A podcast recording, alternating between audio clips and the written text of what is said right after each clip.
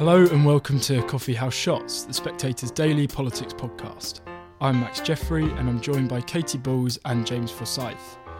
Bring your own booze, wrote Martin Reynolds, the Prime Minister's principal private secretary, signing off an email to more than 100 Downing Street staff in May 2020, inviting them to drinks in the number 10 garden.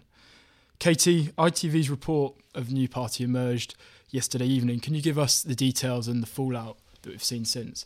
Yes, I think it's fair to say this is the most serious party allegation yet when it comes to Boris Johnson specifically. Um, because we've had this drip drip of various stories about alleged Downing Street parties, which appear to be in breach of COVID guidelines in place at the time. And in a way, it gets a little bit confusing because there are various points. Some around Christmas, you have the cheese and wine party. That was the one where there was leaked footage of Number 10 staffers joking about cheese and wine party just after Downing Street had denied a cheese and wine party ever existed.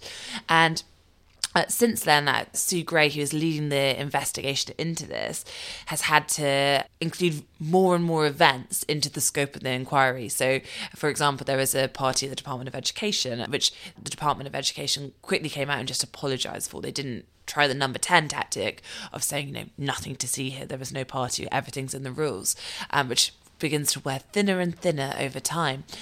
But among the various events they were looking at, there's the quiz night, there's um, you know allegations that there was something in the Downing Street flat. There's you know a leaving party of a staffer, but the new allegation, which first, I think, emerged in a blog by Dominic Cummings last week, and since then has been gathering pace, is about a drinks event in May in the Downing Street Garden, where Martin Reynolds, principal private secretary, emailed around 100 staff. ITV have got hold of that email, and ultimately, as you as you point out, Max suggested that they wanted to take advantage of lovely weather.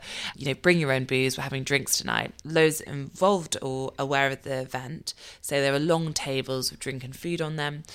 And this is at a time when, if you were a mere member of the general public who did not work in Downing Street, you were only meant to meet with one person um, from another household outside and stay two metres apart. Now, in the email, they do say that they are socially distanced drinks, but I think the sheer number, and we believe 30 to 40 attended, it's really tricky for a few reasons for the government. I think one, the defence that Downing Street has been trying to put when they've been saying there'll be no parties is almost this idea this is all work events, everyone's working there, and therefore perhaps there was a grey area where you move from having a drink at your desk, but you're still talking about work things. This email makes it very clear that this is almost a social event. You know, everyone's been working very hard, we're going to have some fun. At about an hour before this event started to take place, you had Oliver Dowden speaking at a press conference telling the public almost not to take advantage of the uh, sunny weather, or if they do, to follow the rules of just meeting one person from another household. Only for this to happen very soon after. And then I think when you get very close to Boris Johnson, he uh, is alleged to have attended the event with his wife, Carrie Johnson. Now, up until now, Boris Johnson's defence, for example, when he spoke in the House of Commons before Christmas, has been that, you know, he was angry too when he saw footage of number 10 staffers joking about, you know, a party and was launching an inquiry because he had been assured there was no such party. Now, some have said, did he mislead the House? I think to be fair, if you look at specifically what he was saying, he was talking about one event. He wasn't denying there were any parties, but clearly it's quite slippery ground and it doesn't look good. And now you have a situation where what is Boris Johnson's excuse going to be? Because it's one thing for Boris Johnson to say, oh, I should have kept a closer eye on my staff. This just raises so many questions. In the email, Martin Reynolds says, we have decided does that mean that Boris Johnson knew that Martin Reynolds was going to send the email? And to attend the event, when figures such as Dominic Cummings message saying, you know, is this a good idea? This appears to be against the rules. And for it to proceed and the Prime Minister to be there, I think really does stretch, I think, any idea that this wasn't an, a a social event. And I think we're seeing, um, obviously, Labour going very hard on it, but also just speaking to MPs and ministers. I think there is a real wariness that this story is still going on, um, that it appears to be getting worse, not better, and really getting very hard for even the most loyal supporter in the government to defend. James, number 10 said last night that it wasn't going to comment because of Sue Gray's investigation. Is that line going to hold? I think it'll be very difficult for that line to hold because Boris Johnson is in the House for Prime Minister's questions on Wednesday. And I think it's quite hard for him to stand up six times and say to House Commons, "Well, I'm not commenting on this because Sue Gray is investigating," especially because it, it isn't prejudging Sue Gray's investigation to comment on whether you were there or not there. And so I think that is very difficult for him. I think also, as, as, as Katie says, the difficulty for him here is that this isn't about culture, in inverted commas, in Downing Street. This comes much closer to him, and that I think is difficult for him to explain. I think the other problem for him as well is that, you know, Tory MPs are just getting very tired of this. And I think that, you know, I think Downing Street did think at the end of last week that, you know, Lord Geidt had concluded on the wallpaper and said, you know, look, he was very critical of the way Boris Johnson and Number 10 and the Cabinet Office had behaved, but he didn't say that he would have. He didn't say that he thought the ministerial code had been broken. The Parliamentary Standards Commissioner was not going to investigate because she thought it referred to the, related to the Minister's Register of Interests, Ministerial Register of Interests, not the Commons Register of Interests. And so I think there was going to some hope they might move beyond that. But now, you know, you are back in scandal territory.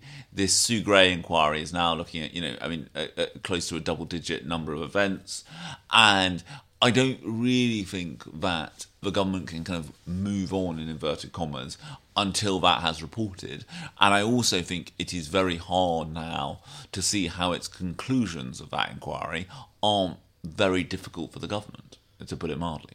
Kate, what are the consequences of this going to be? I mean, Tory MPs have been in newspapers venting their frustrations. And last time this happened, Roger Gale said that it was um, one more strike and he's out. Are we going to see any real action from Tory MPs? And are the polls really going to make a difference?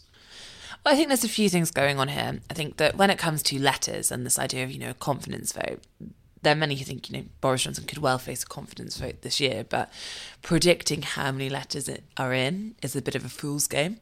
And I, I still think the sense amongst MPs is Boris Johnson's real judgment will be the local elections in May, and where if it is a dismal performance, that is almost confirmation that something has to change. They have not been able to turn it around. You know, he did win that majority of 80, but he's not been able to turn around in the months and that will be the point when perhaps you get more movement obviously things can move quicker and i think that as james touches on i think the most immediate thing here is number 10 want to have a bit of a of a reset. You have seen a situation where yesterday Michael Gove going out and cladding, trying to get on the front foot with some good news announcement sounds wrong when you're talking about cladding because ultimately it's a really tough problem. But trying to show that you know the government is doing things, it's it's, it's trying to work out how to improve people's lives, and I think there was the sense that it can move past what was a really difficult end to the year. But I think the revelation and the confirmation of the email just puts them right back where they were in December, and actually in a worse position because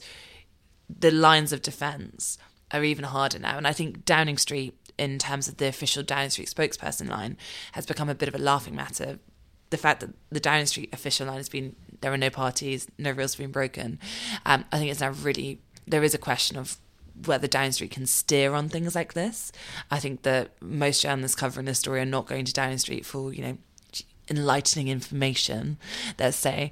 And now that Boris Johnson is actually the party and Downing Street will not deny that, it just means that I think they are actually in a worse position than you know when MPs went home for the holidays and they really thought or hoped that would be their lowest ever and it was all up from there. James, the other big story today is that we could see the isolation period being cut from seven days to five. Could you tell us about this? What will it look like? How how likely is that looking? I think it is clearly something that ministers are kind of keen to do. I think the Americans have done this, and so there'll, there'll be kind of continuing pressure to do this. I think the other interesting question is when does isolation end? Kind of almost full stop. I think that which is uh, which which is not a conversation I, I, think we all would have thought we would be having two months ago, but that this seems to be where things are moving to eventually, given how Omicron appears to pay out for people who've had three doses, you know, um, of vaccine. So and I think, I think the other question is, you know, do I think they will be loath to do that now?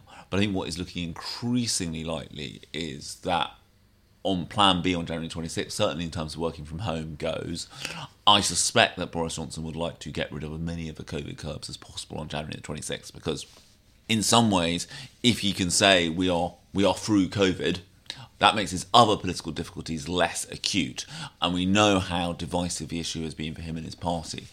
I was on the seven to five days, I suspect that we won't see much action on that before January the 26th.